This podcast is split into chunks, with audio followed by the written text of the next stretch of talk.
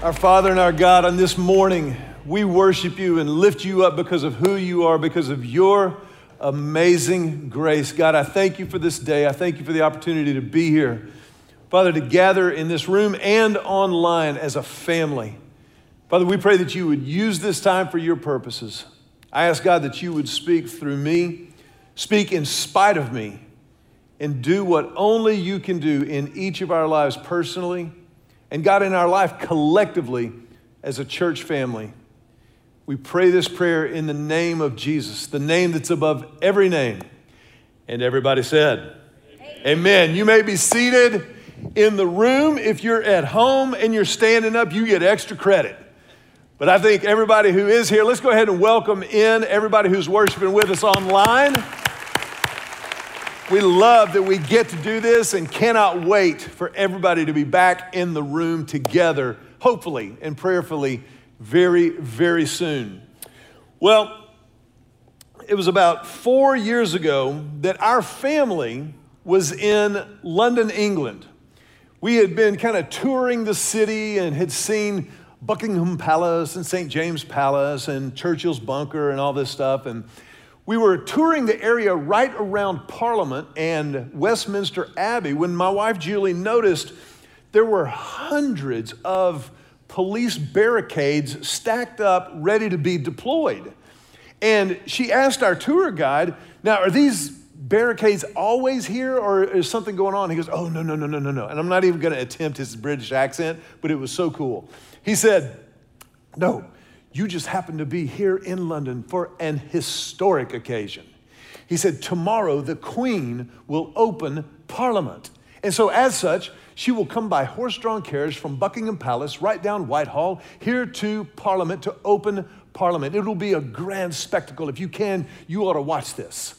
Well, my wife Julie, you'd have thought that somebody told her Elvis was going to moonwalk down the street. She looked at her and she like she started asking our guy like, can, can, can, can we see her? Can we see the queen? Then she turned to me and told me, you need to make this happen. Figure out where we need to be, when we need to be there, and get on that. I was like, yes, dear, I'm on it. So I went to our hotel concierge, and as it turned out, the parade route was literally down the street from where we were staying. And so the next morning, I got up early and went out and kind of staked out a place and, and found where the Queen's parade was going to take a turn. So I thought, if we're kind of here on the turn as she comes at us, we'll have the longest view possible instead of just kind of seeing her go by. And I got out there, the family had had breakfast. I was out in the cold and the rain holding down a place, and, and all of a sudden, at the appointed hour, the Queen of England, Queen Elizabeth II, came down the street. You could hear her horses for the carriage kind of on the cobblestones. It was really and truly something to behold. As a matter of fact, let me show you just a quick video of what happened when the Queen showed up. How cool is that? That'd be a great way to go to church on Sunday, wouldn't it? Here she comes.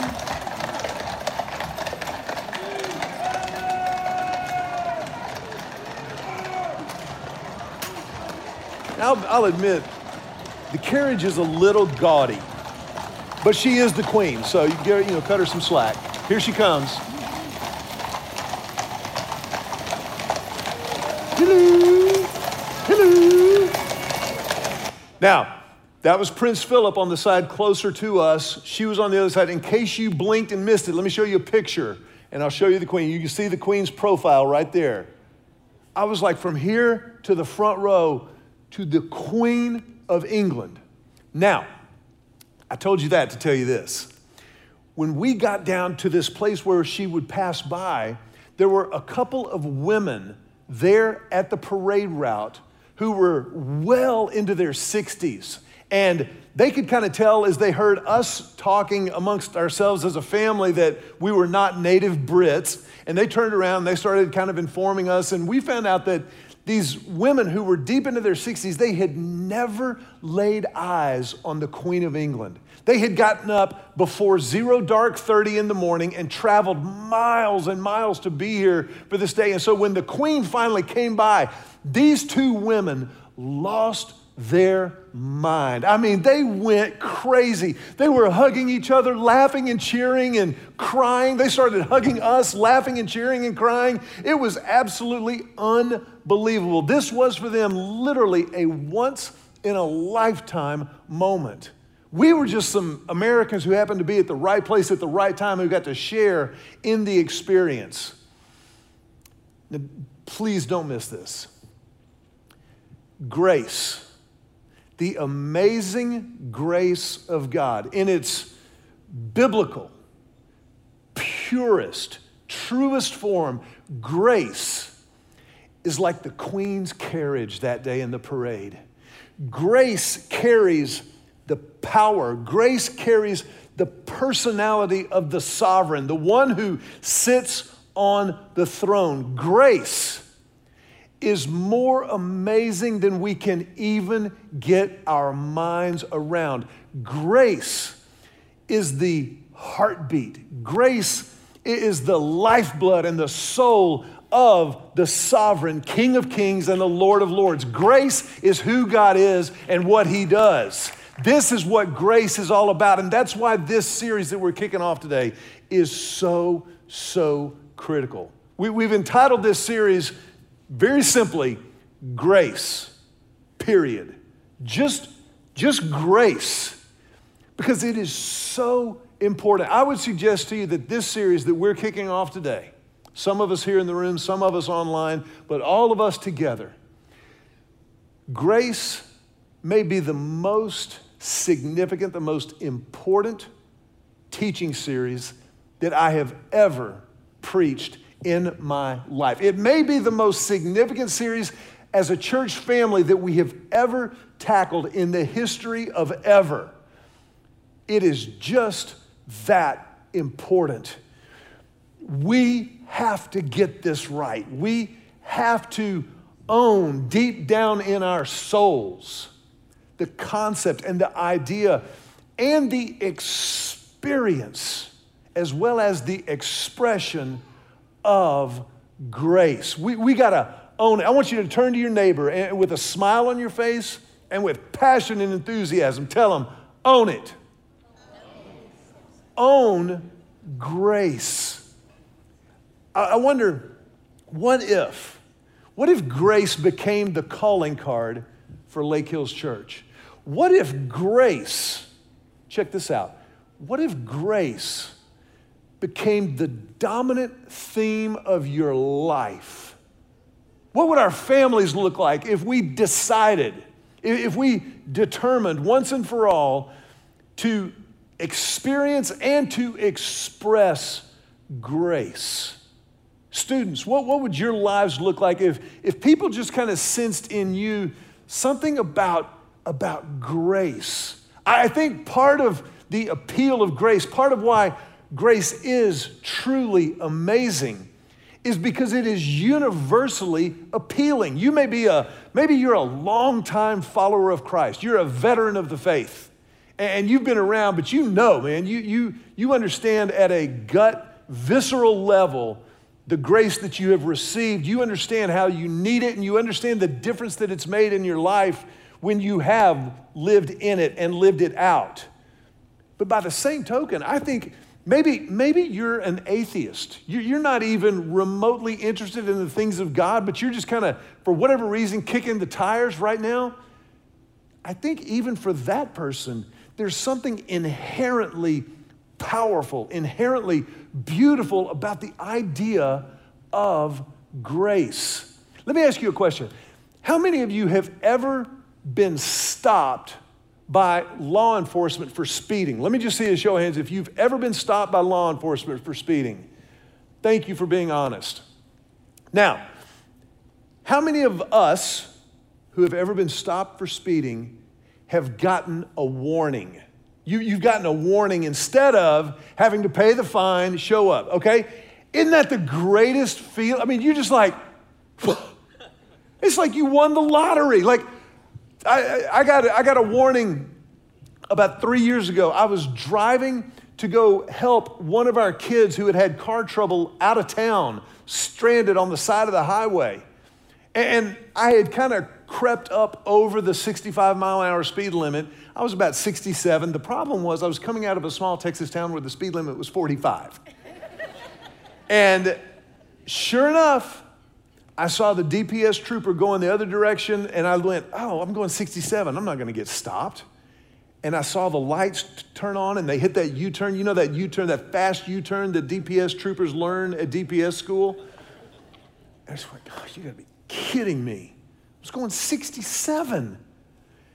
He pulls me over and he says, Well, you were coming out of the town, and the speed limit coming out of town is 45. I was like, Okay, technically, maybe. He said, But I understand you're going to help your, your child with car trouble or whatever, so I'm going to give you a warning. Now, he would have been well within his rights. I was 22 miles an hour over the speed limit. It's not that funny. But I was 22, almost, almost 50% over the limit. And he gave me a warning. I, I, was, I drove away. I was so excited. I called Julie. I go, Julie, I just got stopped. He gave me a warning. She goes, honey, that's awesome. Why don't you not speed? I go, that's not the point of the story. The point is, I got a warning. We all understand that feeling when you get something that you don't deserve. Grace is that something. Grace is what God has given to humanity. Grace is what Jesus Christ embodies and offers to anyone who would follow him. That, that sense of grace. One theologian said this that grace is what is required to know truth, avoid sin, act well, pray fittingly, begin to have faith, and persevere in faith. Grace is the motivating power of the Christian life. Philip Yancey called grace the last best word because every English usage retains some of the glory of the original. Grace. Grace is not just something that we say at the dinner table. Remember when we were kids, you know, you would learn that God is great, God is good, let us thank Him for our food. Did anybody else ever have trouble with that particular blessing because food and good do not technically rhyme? Like I wanted to say, God is great, God is good, let us thank Him for our food, but it, it just never really rang true. Grace is the heartbeat of the Christian faith. Grace is what we are called to. Grace is what we are called by. Grace is the Christian faith. Now, grace is the story of the Bible from Genesis to Revelations. But there's a passage of scripture, three verses that we're going to use as our foundation throughout this entire series. It's found in Ephesians chapter number 2. In Ephesians chapter 2, verses 8, 9, and 10, the Apostle Paul tells us what grace is and what grace means. It's interesting as you read the letters of the Apostle Paul, he uses the word grace no later than the second sentence of every single one of his letters that appear in the New Testament. Paul knew grace. Paul, who had previously been known as Saul and had spent his life and devoted his entire life work to killing and persecuting followers of Jesus. Paul, Paul had received grace. And so, because he knew its value, grace became his greatest prayer, prayer and his greatest passion for the people to perceive and to receive from God. And this is what Paul writes, inspired by the Spirit of God, in Ephesians chapter 2. He says that God saved you by his grace when you believed. And you can't take credit for this. Check this out it is a gift from God. Salvation is not a reward for the good things that we have done, so none of us can boast about it. For we are God's masterpiece. He has created us anew in Christ Jesus so we can do the good things He planned for us long ago. Grace is a gift from God. I want to encourage you to write down a definition of grace. Something that whenever you see the word grace and you think about the, the true meaning, the pure meaning of grace, what it, what it stirs up within you, in your mind and in your heart, is this definition grace simply means unmerited favor. Grace is unmerited. That means undeserved, unearnable favor from God or, or kindness from God. Now, that, that sounds pretty good. We all love that, don't we? And, and it is true. It is absolutely amazing. But think about what that also means. It also means that you and I have nothing to do with it. Now, think, now that, that kind of sounds almost un American, doesn't it? I mean, we're, we're supposed to be, you know, pull yourself up by your bootstraps and earn your way, and God helps those who help themselves, which, by the way, is not in the Bible. Grace is nothing that you have done. Grace is nothing that I have done. As a matter of fact, this is what separates Christianity from all other world religions. All other religions focus on man getting to God. Grace and the Christian religion and faith is God coming to man. This is what theologian John Stott said about grace. He said, Grace is God loving, God stooping, God coming to the rescue, God giving himself generously in and through Jesus Christ. Isn't that an amazing picture and image? God stooping. God stooping. Like when Jesus washed the feet of his disciples, he stooped. God stooped from heaven to give us what we could not have done for ourselves, to give us this free gift called grace. It's, it's, it's so amazing. Here, here's what I'd like to tell you about grace. I think grace is so amazing, so far beyond amazing, that amazing can't even see grace's taillights. I mean, when you think about what God has done that none of us deserve, you, you listen, you could be an usher in a church worship service in the middle of a global pandemic, and God's not going to love you anymore. It also means that God's not going to love you any less. Grace is a gift. It is a gift from the hand of God. But where we get in trouble is when we minimize grace, when we cheapen grace, or when we fail to even comprehend what it really means.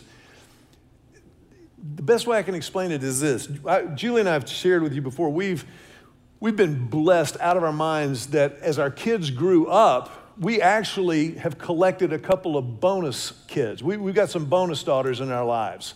These are not girls that were born into our family. We never changed a diaper or you know paid for their college or anything like which by the way if you can do that that's the way to have kids. I mean that's that's a good deal. But these two girls allie and sylvie have blessed us so much. And allie is an rn she's a nicu nurse at seton hospital here in town. She is a ridiculously gifted talented and intelligent healthcare professional and recently when, when allie was at the beach Allie failed to apply her sunscreen well. Now, this is, this is somebody who went to college to be a nurse. This is somebody who understands how the human body works. And for whatever reason, when she got down to the beach, she was using one of those spray sunscreen cans and just kind of like just did like a drive-by application of the sunscreen. And it didn't work out well for Allie. And, and I thought about this. I, I thought I could try to describe to you what happened, but I think a picture will tell the tale even better. Let's see Allie's legs after that drive-by sunscreen application. I don't want to. I want to make sure everybody can see it. I don't want to stand in anybody's way. Now, if y'all will keep that picture up there for a second. I, like I told you, Allie is super smart, bright, sharp, intelligent. That's that's not good. That, that, but here's what happens if we have a drive by, superficial, shallow understanding of grace, that will result in our lives being exposed to the harmful UV rays of a fallen world and will, will make us vulnerable, will, will damage our faith. We'll then have a superficial, drive by, shallow faith. Grace is, the sunscreen that protects us from those harsh UV rays of a fallen world. Grace helps us to understand how God operates and therefore how we operate in this world. In, in short, grace changes everything. Grace changes everything. I want you to turn back to your neighbor and tell him again own it. Own it. You have to understand what grace really and truly does. It's one thing if you, if you can walk out and you go, well, grace is unmerited favor that I could never earn. That's, that's cool. But what does that really mean? How do we own that? How, what does it look like in our lives? I want to give you just a list. If you've got something to write with or maybe to put on your phone, I want to give you a list of the main things that grace changes. Number one, grace changes entitlement. Entitlement is kind of part and parcel of the human experience. I would suggest to you that entitlement was actually the original sin. Now, it wasn't just the fact that Adam and Eve ate fruit from the tree of the knowledge of good and evil, it was entitlement. How did Satan first appeal? He said, God told you not to eat from that because he knows that when you do, you will be like God. And Eve and then Adam after her began to feel entitled to that fruit. They began to feel entitled to that position, to that authority. And that is what led to the problem of sin. But grace, grace changes entitlement to worthiness. Grace changes entitlement into worthiness. We're never entitled to anything.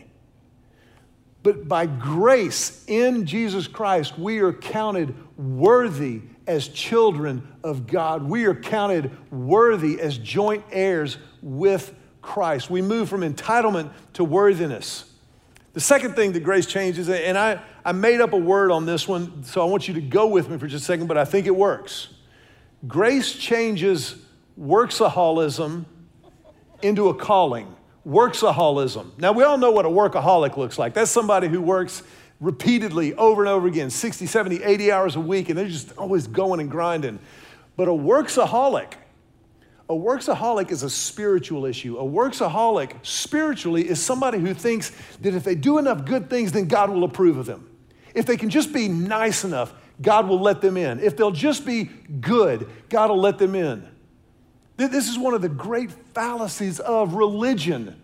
Again, that, that somehow we can earn God's favor. Nothing could be further from the truth. It is not by works, it is by grace that you have been saved. The free gift of God. You can't do anything to earn the favor or forgiveness of God. It's a gift. It's a gift. It's a gift. So the worksaholic, grace changes worksaholism into a calling. Because of the grace of God, we move from being works oriented to being calling driven. We now understand our calling in Christ. And so that's what drives us. We're responding to the grace that we've been given. We're not trying to earn it, we're just responding to it. And that becomes passion, that becomes discipline, that becomes freedom. Grace also changes comparison. Anybody ever struggle with comparison? You ever do that? Man, I do that all the time. Does anybody, let me, I'm gonna ask you a serious question. This is gonna sound rhetorical, but it's not. Anybody ever look at social media and think, oh man, how come they got to go there? How come some of you, when I told you that our family went to London four years ago, you're like, I've never been to London. That, that comparison thing is always playing on a loop in our brains. Grace takes comparison and changes it to complementing. Complementing with an E, not an I. I don't mean like, hey, you look nice today. I mean complementing as in completing, fulfilling. Instead of looking at other people as comparison or competition, we understand that other people are complementing who we are, that we work together in community, complementing one another. And it's when that happens that we can celebrate. Oh, look at that. Those people, they got to go to the beach this summer. That's awesome. I'm so happy for them. I hope none of them catches COVID. As opposed to, look, they went to the beach. I bet they all get COVID. That's not Grace changes comparison into complementing. Grace changes legalism. All of us, I think, have known people. Some of us maybe have been people who tend or drift towards legalism. You got to keep the letter of the law no matter what. Don't elbow anybody that you're sitting next to. Grace changes legalism into obedience that is based in love obedience. Instead of being legalistic, like, like the Pharisees that Jesus was constantly in constantly confronting, you, you move to obedience that is rooted in love. When you understand the gift of grace, then all of a sudden you, you want to be obedient. Jesus said, If you love me, you will keep my commands. Yes, there is truth in Scripture. Grace never mitigates truth. Grace never undercuts truth. We're going to get into that throughout this series. But it does motivate obedience and love. Grace takes judgmentalism. How many of you have ever been around somebody judgmental? Just let me see a show of hands if you have been around somebody who's judgmental. Uh, that is less than fun, isn't it? Well, grace changes judgmentalism and turns it into forgiveness. Grace takes judgmentalism and turns it into forgiveness, or you could say forgiveness slash compassion. Instead of being judgmental, you understand that there's a person in need of grace just like you're a person in need of grace. And so you change your attitude in your heart. J- grace changes ingratitude, ingratitude, and turns it into appreciation. And, I say appreciation in the strictest sense of the word. To appreciate something doesn't just mean, hey, thank you, love you, mean it. To appreciate something means that you increase its value, it grows in value. If you buy a car, the second you drive it off the lot, it begins to depreciate. But if you buy land on the Pacific Ocean, it is always appreciating. It's growing in value. They ain't making any more dirt. Appreciation means that you are growing in value, what you place on all of that which God has entrusted to you, all of that which God has given to you. But there's one last thing that I, I almost, I almost missed, but it's too significant to skate by. It's too important to do a drive by on. Grace changes death into life. Grace changes death into life. You, you got to understand this. This is not like grace helps you be a better person. Grace, grace will make you nicer. It will, but, but nice is just the cost of doing business spiritually. Grace takes us from being dead to being alive spiritually. Romans chapter 6, verse 23 says this For the wages of sin is death, but the free gift of God is eternal life through Christ Jesus our Lord. The wages of sin is death. That means that what I have earned, in and of myself. What you have earned in and of yourself is death.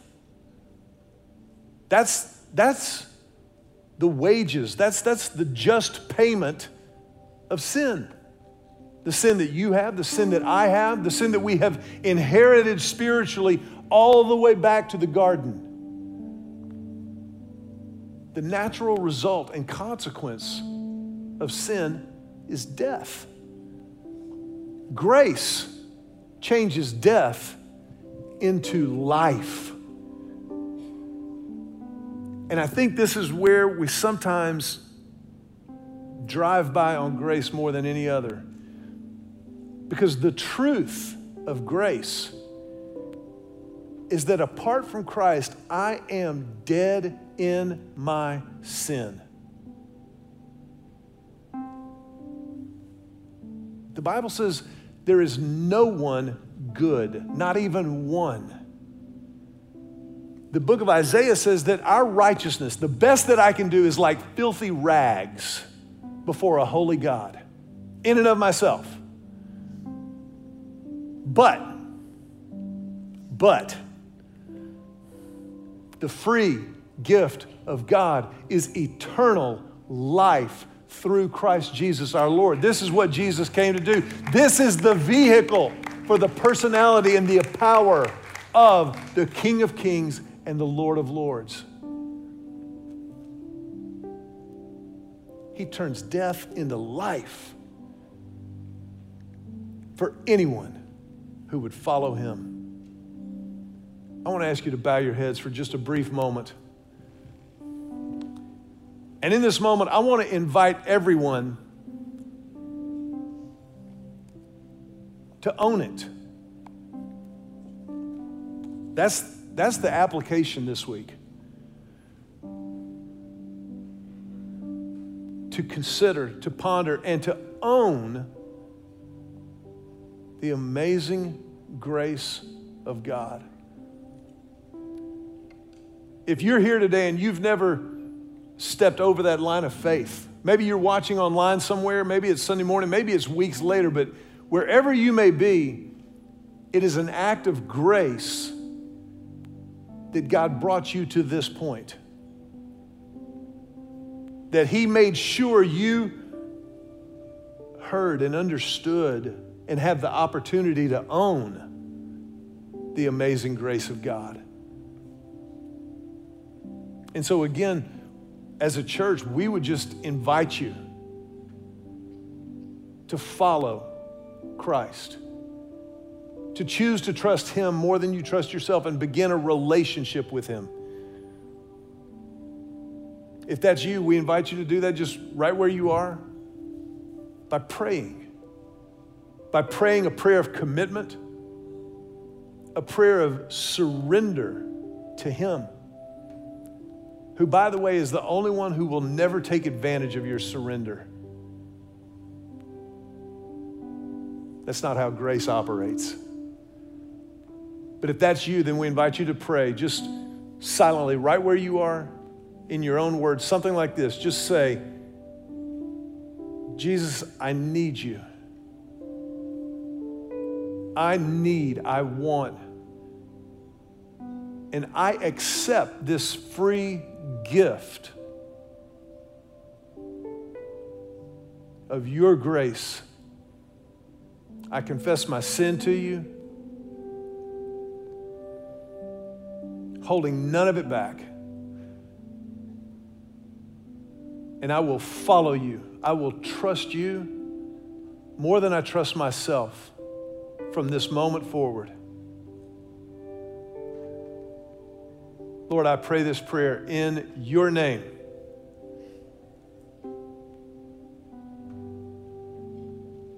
If you would, I want to just ask you to remain with your heads bowed for another moment. Bowing our heads is just an act of humility before a perfect God. But if that was your prayer, you need to know there's nothing more important to us as a church that moment in your life and others like it is why we exist. And so, if you would, I want to ask you just to do something very, very briefly, but very deliberately with us. Our heads are bowed, our eyes are closed for just another moment. If that was your prayer, would you just raise your hand? Just lift your hand quietly but unmistakably and hold it up for a second. Your hand in the air is just a physical expression of the spiritual commitment you just made. And as a church, we honor that. We want to help with what's next. And our family tradition around here is as you put your hands down, we're going to put our hands together and tell you, Welcome home. Welcome home.